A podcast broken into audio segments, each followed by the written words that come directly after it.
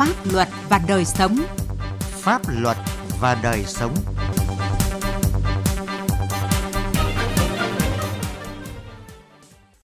Kính chào quý vị và các bạn. Chương trình Pháp luật và đời sống hôm nay, chúng tôi xin chuyển tới quý vị và các bạn những nội dung chính sau đây. Công an thành phố Thanh Hóa triệt xóa nhiều tụ điểm ma túy phức tạp. Ninh Bình, 80 hộ dân mòn mỏi chờ tái định cư. Tìm việc nhẹ lương cao, nhiều người trẻ ở Gia Lai sập bẫy lừa sang Campuchia. Pháp luật đồng hành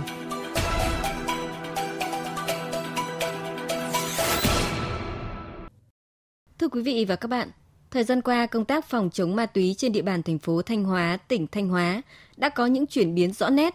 Nhiều đường dây tụ điểm buôn bán trái phép chất ma túy đã bị phát hiện, bắt giữ, góp phần mang lại cuộc sống bình yên cho người dân.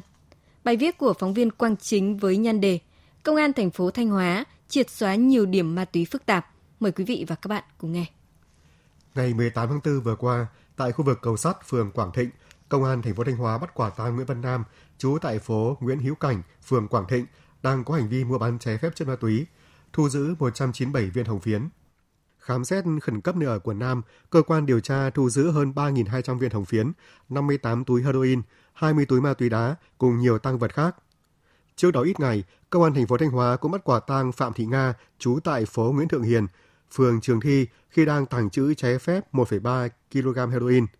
Đây chỉ là hai trong số nhiều đối tượng buôn bán trái phép chất ma túy bị phát hiện bắt giữ tại thành phố Thanh Hóa trong những tháng đầu năm nay.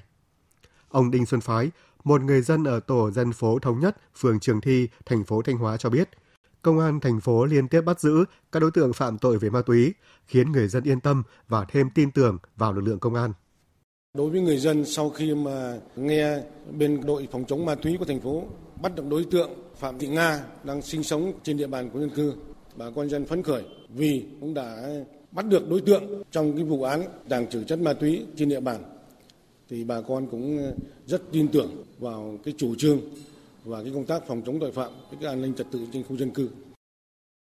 Thành phố Thanh Hóa là trung tâm chính trị kinh tế văn hóa xã hội của tỉnh Thanh Hóa, là nơi tập trung nhiều cơ quan đơn vị với mật độ dân cư đông đúc nên tình hình các loại tội phạm, đặc biệt là tội phạm về ma túy luôn tiềm ẩn phức tạp.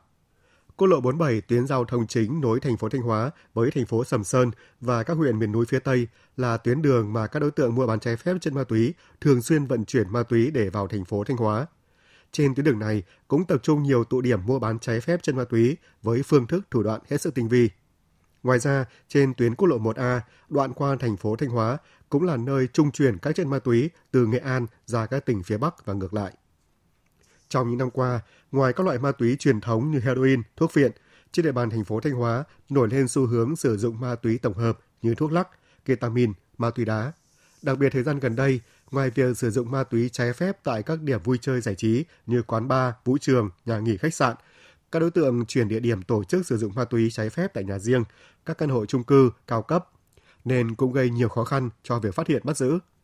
Theo Thượng tá Lê Ngọc Anh, trưởng Công an thành phố Thanh Hóa, việc sử dụng trái phép chất ma túy khiến nhiều trường hợp có biểu hiện loạn thần, ngáo đá, gây mất an ninh trật tự. Đây cũng chính là nguồn cơn phát sinh các loại tội phạm hình sự khác. Trước thực trạng này, Công an thành phố đã có nhiều biện pháp mạnh đấu tranh với loại tội phạm ma túy. Đối với công an thành phố thì chúng tôi cũng đã tham mưu sớm cho Đảng ủy giám đốc công an tỉnh và cấp ủy chính quyền.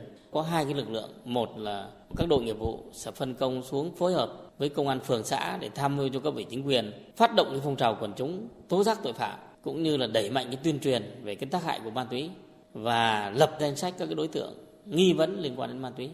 Và trên các đội nghiệp vụ thì sẽ có một cái lực lượng thường trực chiến đấu để tiếp nhận các cái tin báo tố giác liên quan đến tội phạm về ma túy từ những cái thông tin này để tổ chức lực lượng đấu tranh triệt xóa và xử lý các cái điểm mua bán trái phép chất ma túy trên địa bàn thành phố Thanh Hóa. Bằng các biện pháp nghiệp vụ, 6 tháng đầu năm nay, Công an thành phố Thanh Hóa đã triệt xóa 8 tụ điểm phức tạp về ma túy, phát hiện bắt giữ 82 vụ, 102 đối tượng, thu giữ gần 2 kg ma túy các loại, gần 5.000 viên hồng phiến. Bà Phạm Thị Việt Nga, Phó Chủ tịch Ban dân thành phố Thanh Hóa đánh giá cao những nỗ lực của công an thành phố trong công tác đấu tranh với tội phạm ma túy. Thời gian gần đây, công an thành phố cũng đã giải quyết được rất nhiều các bong ke bán ma túy trên địa bàn. Và cái việc mà công an thành phố triệt phá được các cái điểm bong ke về bán ma túy này thì được nhân dân rất là tin tưởng. thực hiện tốt được cái việc đảm bảo an ninh trật tự trên địa bàn. Đã cắt được một phần nguồn cung ma túy trên địa bàn. Tôi hy vọng rằng trong thời gian tới, công an thành phố tìm ra được các đường dây, các cái tụ điểm có cái số lượng buôn bán lớn hơn để mà đấu tranh phá các cái địa điểm bán ma túy lớn hơn. Với sự chỉ đạo triển khai quyết liệt, thực hiện đồng bộ các giải pháp nghiệp vụ, Công an thành phố Thanh Hóa đã đạt được nhiều kết quả tích cực trong công tác đấu tranh phòng chống ma túy, góp phần đảm bảo an ninh trật tự trên địa bàn.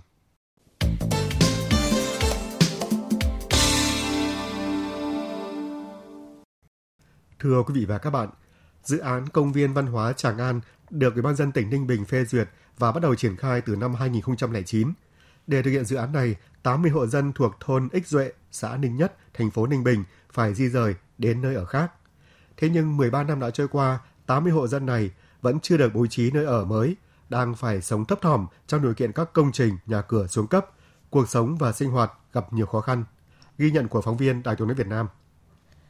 Căn nhà cấp 4 rộng chừng 80 mét vuông của gia đình ông Lê Quang Hòe ở thôn Ích Duệ, xã Ninh Nhất có 17 nhân khẩu sinh sống. Ngoài hai vợ chồng ông bà, căn nhà còn là nơi ở của ba cặp vợ chồng con trai, con gái ông Hòe cùng 9 đứa cháu. Ông Hòe cho biết căn nhà này xây dựng đã gần 30 năm, nay đã xuống cấp. Gia đình muốn xây mới, nhưng do nằm trong vùng quy hoạch nên chính quyền không cấp phép. Giờ muốn ờ, đi xây lên thì bảo là chuyển đến rồi là không cho xây nó lục sục chấp vá nhiều quá dột nhiều mong ờ, lãnh đạo ở trên giải tỏa cho nó sớm sửa để mà đi ra chỗ mới cho nó đàng hoàng tuổi già rồi đến 70 rồi giờ còn đang ở cái nhà lục sụp cái này không chỉ gia đình ông Hòe mà nhiều hộ dân khác ở thôn Ích Duệ cũng phải sống trong tình cảnh khó khăn bởi quy hoạch treo. Chỗ ở của nhiều hộ, ngày mưa thì ẩm mốc, ngày nắng thì nóng bức. Bà Lưu Thị Lụa ở thôn Ích Duệ giải bày. Nhà bà cùng gần 80 hộ dân trong thôn nằm trong quy hoạch lòng hồ Mắt Rùa thuộc dự án công viên văn hóa Tràng An. Từ khi nhận được thông báo giải phóng mặt bằng đến nay đã 13 năm, gia đình chưa được di rời đến nơi ở mới. Việc giải tỏa đền bù cũng chẳng thấy đâu. Bà Lụa bức xúc, sống trong vùng quy hoạch rất khổ. Các công trình hạ tầng thiết yếu như đường giao thông, nước sinh hoạt không được nhà nước đầu tư.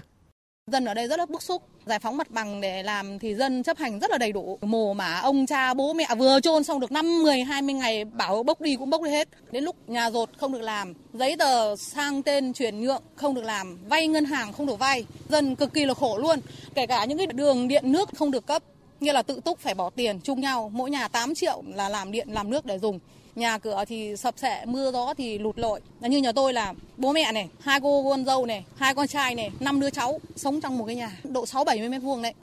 Dự án công viên văn hóa Tràng An do Sở Du lịch Ninh Bình làm chủ đầu tư Ủy ban dân thành phố Ninh Bình được giao nhiệm vụ giải phóng mặt bằng. Ông Trần Thanh Trung Phó Chủ tịch Ủy ban dân thành phố Ninh Bình cho biết hiện thành phố đã tiến hành kê khai, kiểm đếm, ban hành các kế hoạch thông báo thu hồi đất, dự thảo phương án và công khai lấy ý kiến.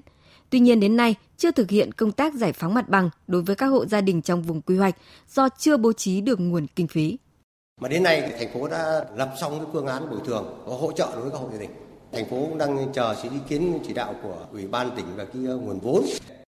Theo ông Bùi Văn Mạnh, Giám đốc Sở Du lịch tỉnh Ninh Bình, dự án công viên văn hóa Tràng An cần khoảng 430 tỷ đồng để di rời tái định cư 80 hộ dân thôn Ích Duệ. Đây là một trong những dự án trọng điểm Ban Thường vụ tỉnh ủy đã đưa vào cái kết luận số 07 xác định là chỉ đạo để quyết liệt để triển khai hoàn thành dự án này trong cái giai đoạn 21 25.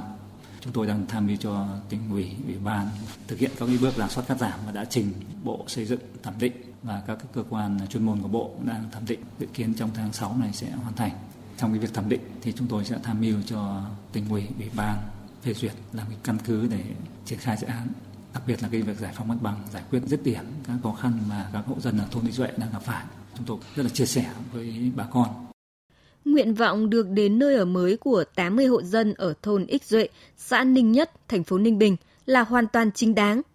Rất mong tỉnh Ninh Bình sớm chỉ đạo triển khai dự án tái định cư để người dân ổn định cuộc sống sau 13 năm mòn mỏi đợi chờ.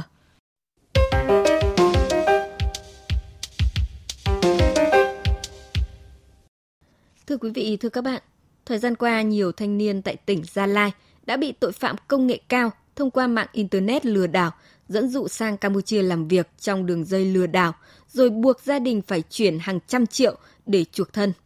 Công an tỉnh Gia Lai khuyến cáo người dân cần cảnh giác với các thủ đoạn mới của bọn lừa đảo.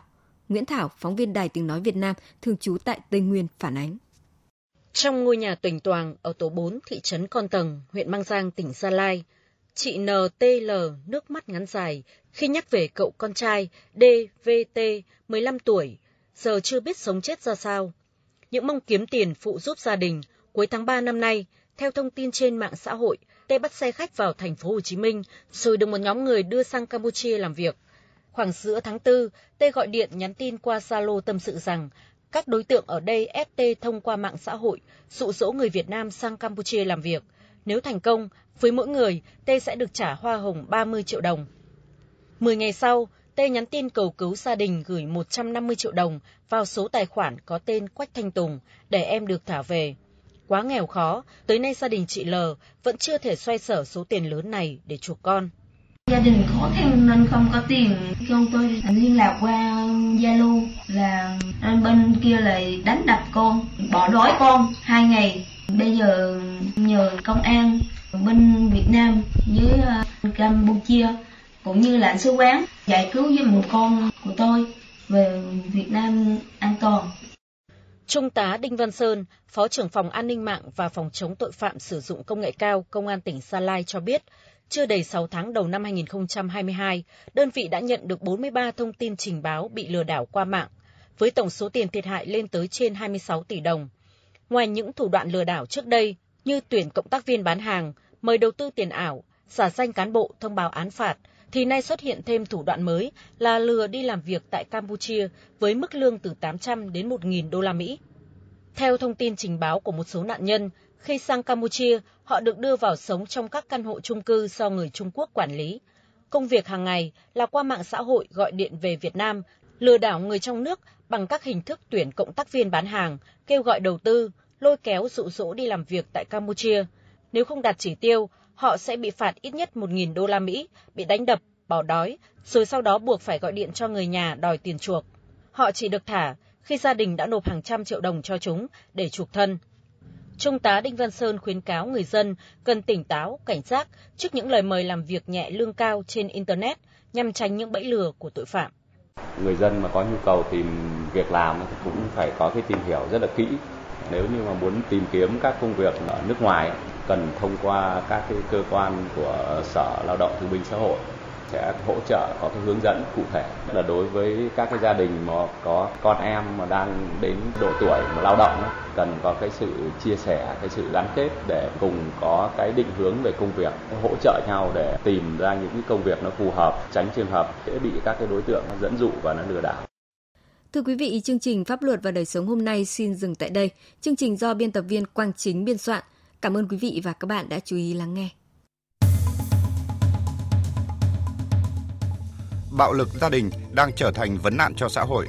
Hành vi bạo lực gia đình bao gồm bạo lực thể chất, bạo lực tinh thần, bạo lực kinh tế hoặc bạo lực tình dục đều là hành vi vi phạm pháp luật, cần được phát hiện và xử lý nghiêm minh theo pháp luật. Nếu quý vị và các bạn hoặc người thân thích là nạn nhân của bạo lực gia đình mà có khó khăn về tài chính thì hãy đến Trung tâm trợ giúp pháp lý nhà nước nơi bạn cư trú. Khi đến Trung tâm trợ giúp pháp lý nhà nước, bạn sẽ được được trợ giúp pháp lý mà không phải trả tiền, lợi ích vật chất hoặc lợi ích khác. Được yêu cầu giữ bí mật về nội dung vụ việc. Được giúp đỡ pháp luật thông qua hình thức tư vấn pháp luật, bảo chữa, được bảo vệ quyền và lợi ích hợp pháp của mình, đại diện ngoài tố tụng. Danh sách tổ chức thực hiện trợ giúp pháp lý và người thực hiện trợ giúp pháp lý được đăng tải trên cổng thông tin điện tử Bộ Tư pháp theo địa chỉ moz.gov.vn, trang thông tin điện tử trợ giúp pháp lý Việt Nam theo địa chỉ tgpl.moz.gov.vn